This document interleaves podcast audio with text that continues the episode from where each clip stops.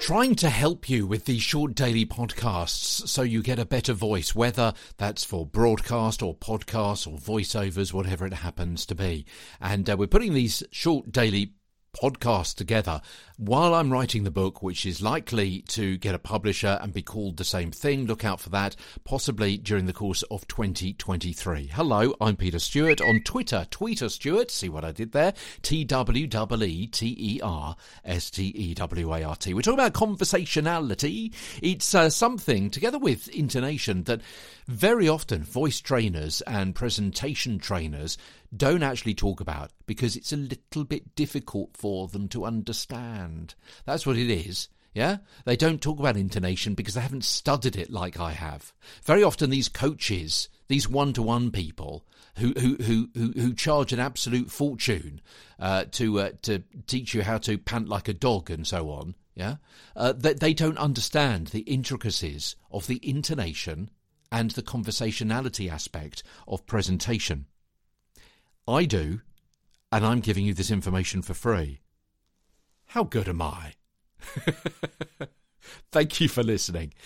Key number 19 to unlock the doors of conversationality unlock the full stops. Free the periods and the commas to recreate a, a, natural verbal fluidity. Don't pause where the full stop or the period is. Instead, ignore them. Break the flow of the words where it feels more natural to, and that's not necessarily at the end of a grammatical chunk. As we saw before, sentences are an artificial way to marshal the written words. Conversationally, we just don't use them, so you need to break away from the normal structure of sentences when you want to read naturally.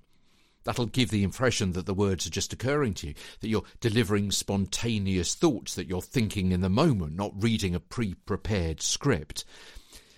To help in this artifice, think of how you sound when talking with friends and replicate that style. Either remark your script or ad lib it live so that punctuation is moved or even removed. Don't stop at the full stop. Okay, you can't always do this, but sometimes you can. After all, you don't want to pause at every single one, as that's not how we speak naturally. You need to find a rhythm and a flow in the story or the script where a desire for understanding trumps punctuation. And merge sentences together as well. Ask yourself will the punctuation help you or the listener understand the information? Or is it getting in the way of a connected delivery? Unlocking the full stops on Get a Better Broadcast podcast and voice over voice. Tomorrow, suspensions and stumbles. From London with me, Peter Stewart.